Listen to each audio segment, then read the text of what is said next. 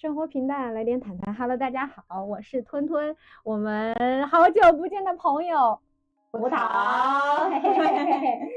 嗯，对，就是见面了。是的，已已经是时隔反正好几个月了。这几个月我们发生了，我们的人生发生了很多的变化。对，算是有重要的一个节点吧，算重要的事情吧。但其实整个二零二二年，我觉得到二零二三年这个转折节点，很多人都经历了变化。我觉得。就是这个变化，就是新冠吧，就很多有些放开了，是的，很多有些情侣因为新冠而分开了，也有有一些人因为新冠共那个患难见真情在一起了，不，可能也不是因为新冠所以才在一起的，好吗？啊啊，经历了新冠这个大考，对，所以就是说，其实我们所有的人都在这一段期间可能会面临或者经历一些转折吧，但不过我跟胡桃两个人的转折是不太一样的，嗯嗯。感觉觉得二零二三年大家应该会更自由吧？不管是的，新呃，就新疫情放开之后，整个人我们所有人的身心就身体恢复了自由。那这我觉得接下来身体恢复自由之后，我们的灵魂和思想也可以变得更开放一些。是的，我们现在真的是可以走出去了，所以这个感觉真的是一种好像身上的一个长久的枷锁给释放开了一样。嗯，而且我感觉我这个人有些时候说。就是不能立 flag，你知道吗？就是立 flag 的话，它就容易出现，嗯，这个 flag 它就啪啪打脸。比如飞机从来不晚点，比如上课从来不会迟到。对，比如我上一期说什么我受周围所有人的阳了，哎呀，我就没阳，然后呢还以为是自己的抵抗力，结果第二天发了那个播客之后我就阳了。哎，这个阳了之后呢，其实它主要是阳的时间点很很不好，嗯。就是遇上了一些一系列的事情，而且在发高烧的时候，我就是身边没有任何人照顾你，你你当时就会觉得有孤独感，非常强大的孤独感，就是而且甚至是让我思考，就是说我这么努力的干了这么多事情，到底是活着是为了什么？然后就是你又要照顾好自己，嗯呃，然后又还要工作，对对对，而且。而且还是非常压力非常大的一个工作，嗯，对。然后具体来说，就是说我走到了一种困境，这个困境是我每走一步，前面都有一个大石头挡着我，然后我又非常想要往前推进，就必须得要推掉这个大石头，然后往下一步的时候又掉来了一个大石头，又要推，就是感觉人生怎么每一步都都走的那么困难？你觉得那大石头具体指的是什么？这个大石头就是比如说像。呃，我，呃，是就是二十二十六号感染嘛，嗯，感染当天我才知道我们学院所有其他的同学都已经预答辩了，然后我的老师呢，因为啊他阳了，不知道这个信息，他知道，他因为他给我的理由说是啊，因为我呃我导师他阳了嘛，所以他觉得他没有力气来帮我组织预答辩，然后。我为了争取他来帮我进行预答辩，费了很大的力气，就是跟他说了很多很多，我为什么要，嗯，就是要赶着这个时候去预答辩，然后这个事情对我的重要性以及，嗯，就是对他的一些影响嘛，讲了很多，然后讲完过后就发高烧了，发高烧，关键是发高烧这个时候我，因为我之前没有接收到通知嘛，所以一直是一个处在要准备不准备的一个纠结状态，这下。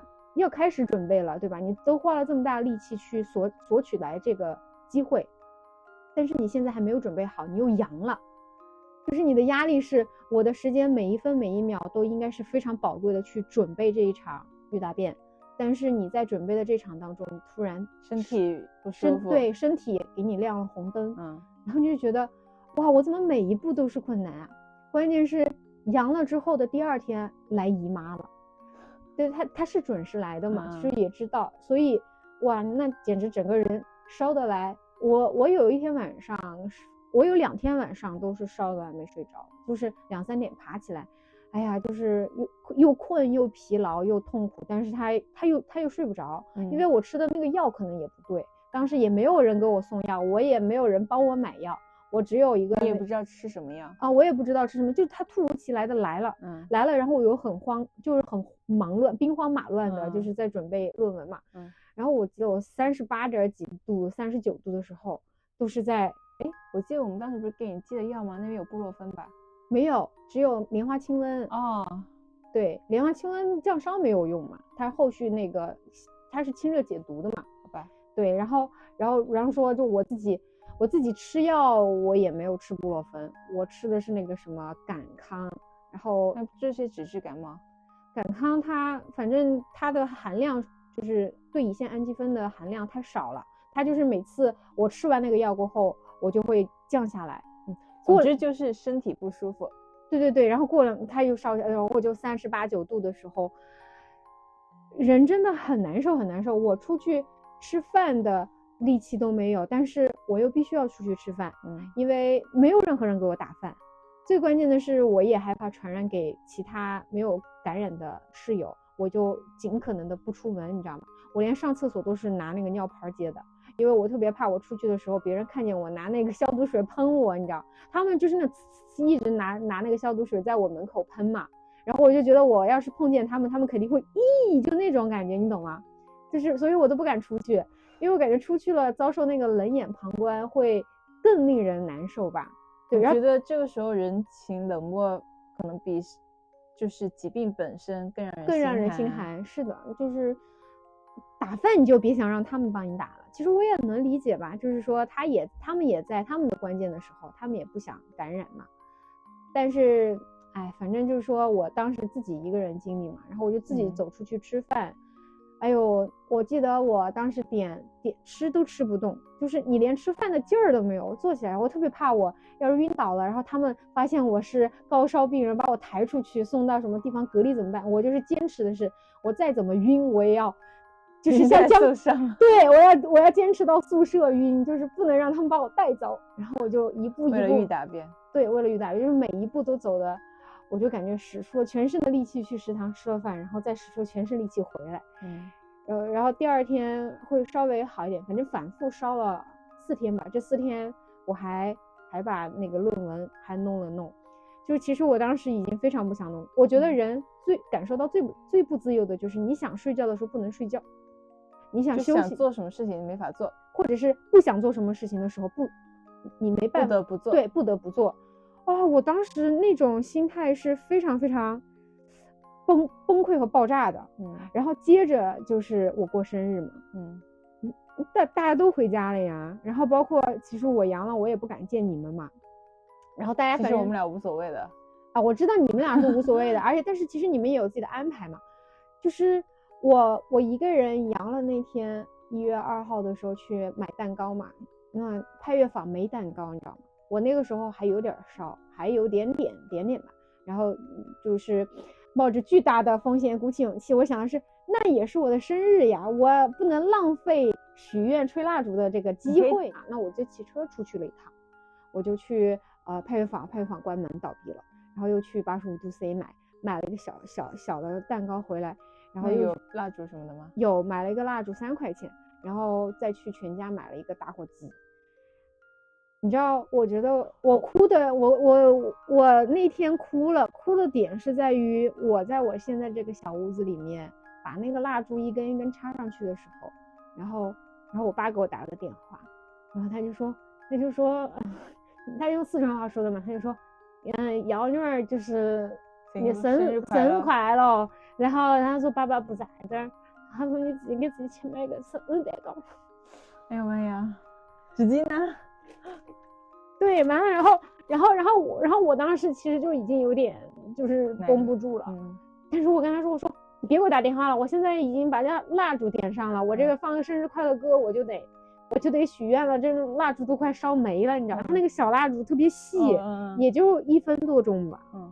对，然后，然后我把那个蜡烛打上后，我把他电话挂了，然后我就给自己点，没有人给我唱生生日快乐歌，我就在酷狗上点了一首生日快乐歌。我跟你说，那天就是我跟慧宇说一月号要给你过的呀，然后你你又说你要写论文，我们就怕打扰你，就是我们最近想找你的时候。没事儿没事儿，这跟你们没关系啊，我对这没事儿，你们要跟我过，我照样哭，你知道吗？就是就想你在我们面前哭，至少我们可以有肩膀给你靠靠呀。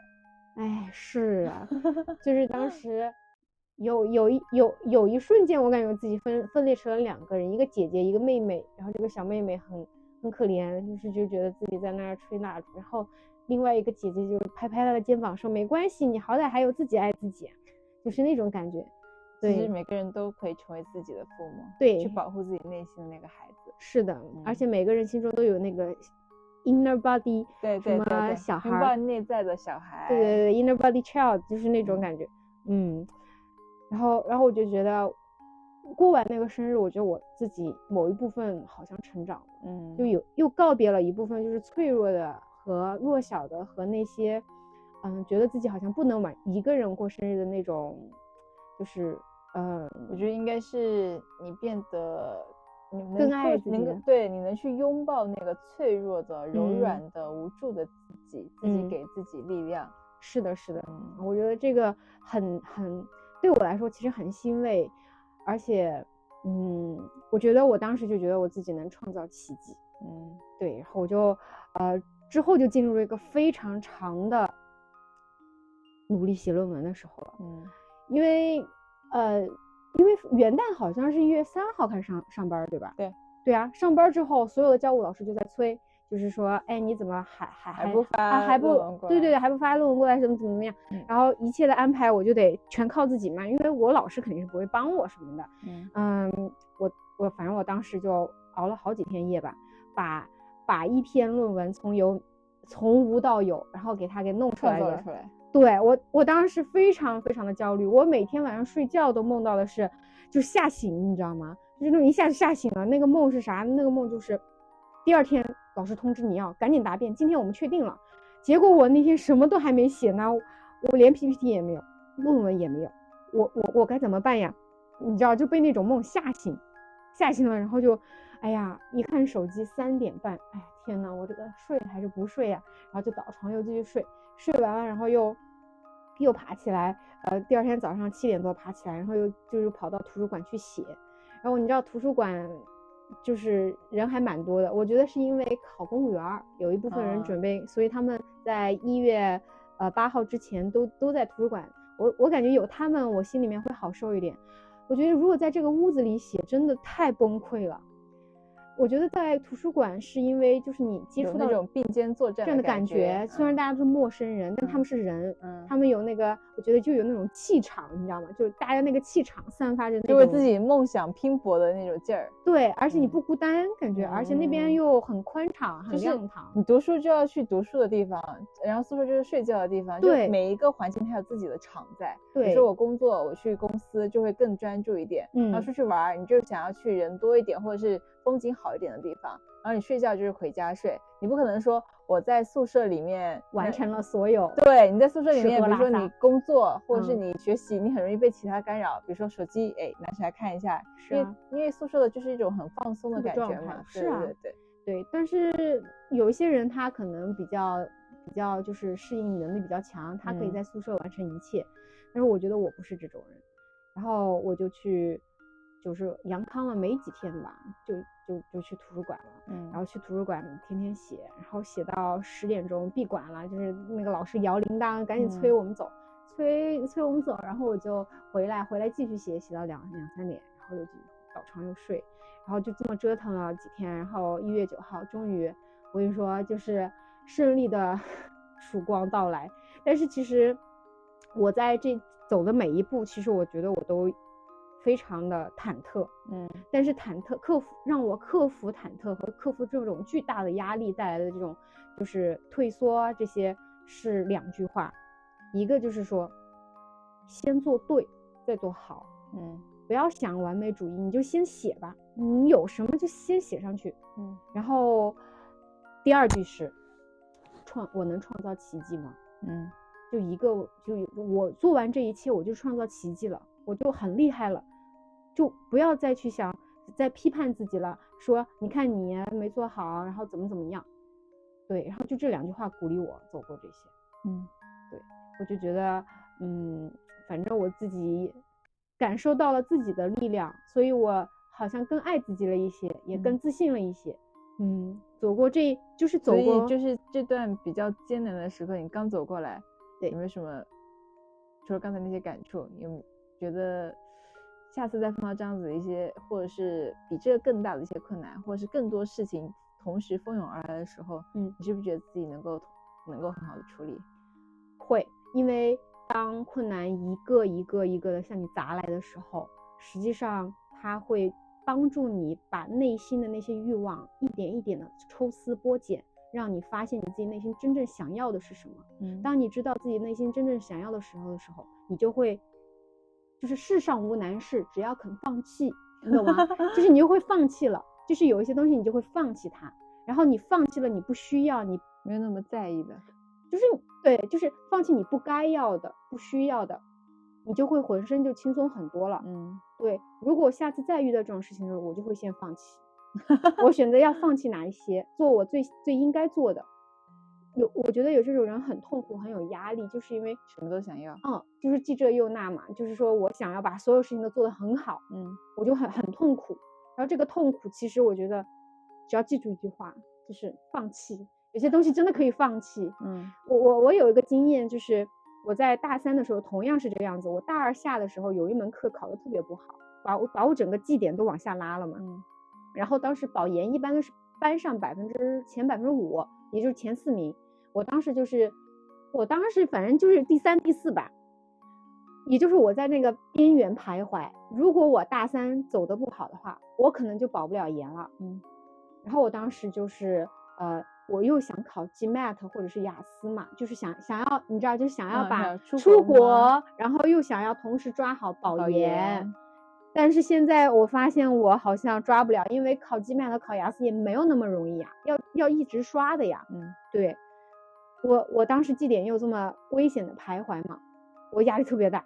后来我就只想了一个，就是因为你你面临这种巨大的这种就是困难的时候，你就会去选择放弃了有点，像是分水岭了，这时候逼迫你不得不做出选择。或许是吧，嗯我就放弃了，或者也没有叫放弃，就是说我这学期我不考 GMAT 也不考雅思，我就好好把我绩点刷上去。刷绩点这件一这一件事情，我当时就觉得我能做成的，嗯因为我所有精力只 focus 到一个事情上，嗯我就会有充足的自信和动力去把它做好。嗯就是当你有好多好多个很困难的事情的时候，你就会手足无措，然后以至于无法开始。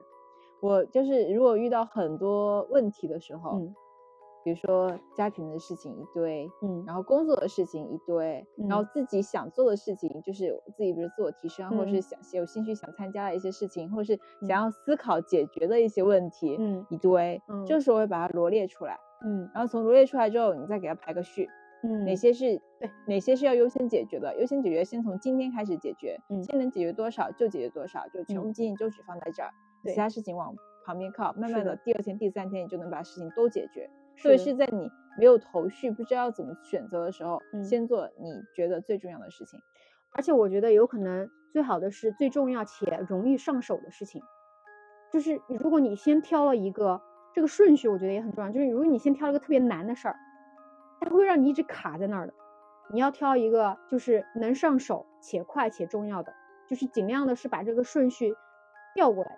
因为如果当你时间非常紧迫，但是你又必须要完成一件事情的时候，你整个人压力非常大的时候，你一定要让自己先进入到那种轨道，就是那种做事的轨道，就是你我知道，先嗯让自己进入那种状状态。对对对，而不是就是说一直感觉好像有个门拦着你，然后嗯你就一直在外面徘徊打打圈。还有就是在你你觉得你那是最重要的，也是最紧急的，比如说你写论文嗯，这件事情，你会一直没办法进入状态，那这时候你就开你就开始把这件事情拆小，对，是的，是的，然后你这样子就容易上手了。是的。而而且我觉得我我最喜欢干的一件事情就是把那些非常简单的任务都写上去，然后你当你完成划掉它的时候，你的那个自信、成就感成就感，对对对，嗯然后你你这么一步一步一步，你就会走走，你走完了过后，你会发现自己其实可以完成一些事情，嗯然后你就进入到那个轨道，就是就进入到那个做事儿的哦流我懂了，你的那嗯个最小的事情，只是让你树树立一个自信，以及然后帮进入状态状态。是的，是的，嗯就是有很多人他会内耗，然后他会就是一直在门外打打圈打圈。嗯，那你要让自己进先进门呀、对吧？我我觉得那个那句话真的是对的，就是先做对，然后再做好。你要先让自己把这个轨道找对呀、你要先进去。嗯对，然后就就因为这个这个这个事儿，我就我就觉得就是人不能既要又要，因为很痛苦。那么既然这样的话，你最好是接受坦诚的接受真实的自己。比如说像我以后可能作为一个博士，毕业了，那有些人会推荐我出国读书什么的。嗯我其实本人来说，我对国外文化其实并没有那么很向往，但只是因为大家都说好，但是那大家都说好就一定适合我吗？然后后来我就觉得，那如果我就是一个土博，就是国内本土博士，土著博士，对对对，简称土博。那如果我就是一个中国土博的话，那我可以一土到底，就是我可以愿意接受这个了，我不会觉得啊、呃因为没有没有那个出过国就一辈子遗憾，我自己不会了，但我我不能决定别人怎么样评价我的这个水平或者是这个经历，但是我自己也可以不评价我自己了，至少我现在可以做到这样。就是你自己要想清楚自己要是啥，对别人的评价才不能左右你。对，很多时候你这个也想要，那个也想要，就是你自己没有想清楚，就别人就很容易一句话轻飘飘的就让你烦恼或者痛苦对，让你让你的心就是来回的摇摆不定。对，所以这个还蛮蛮重要的。是的。还有就是你让我想到，比如说父母。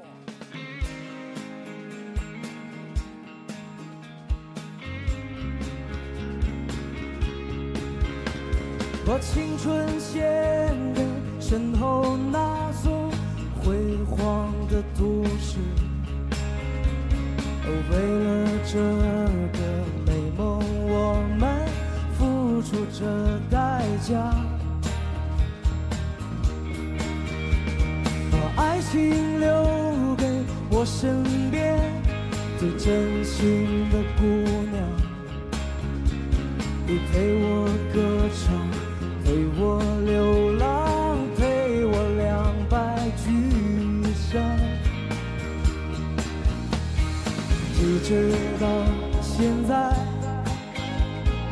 才突然明白，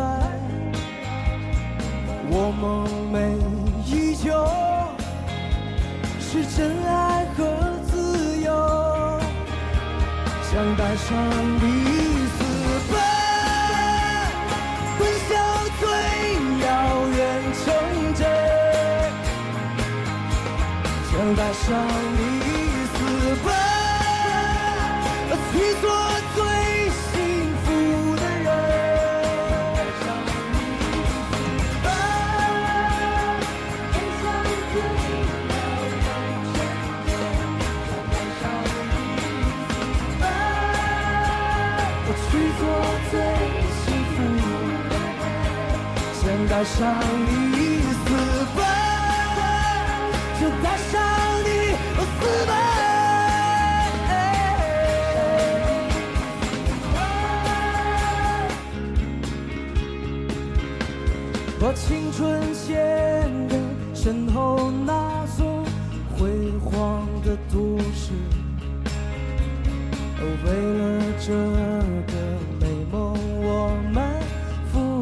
着代价。把爱情留给我身边最真心的姑娘。你陪我歌唱，陪我流浪，陪我两败俱伤。你知道，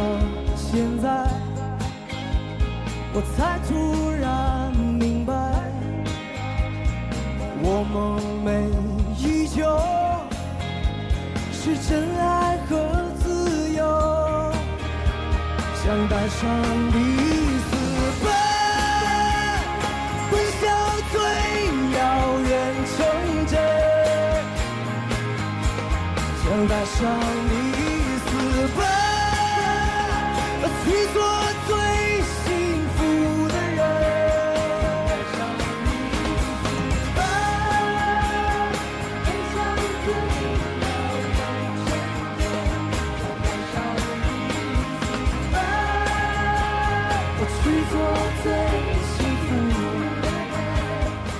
带上你私奔，奔向最遥远城镇，想带上你私奔，去做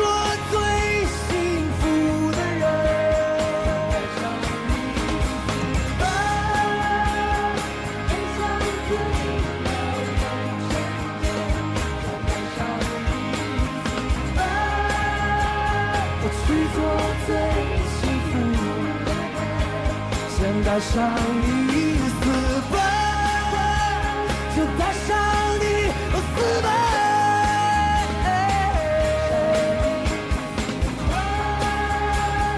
带上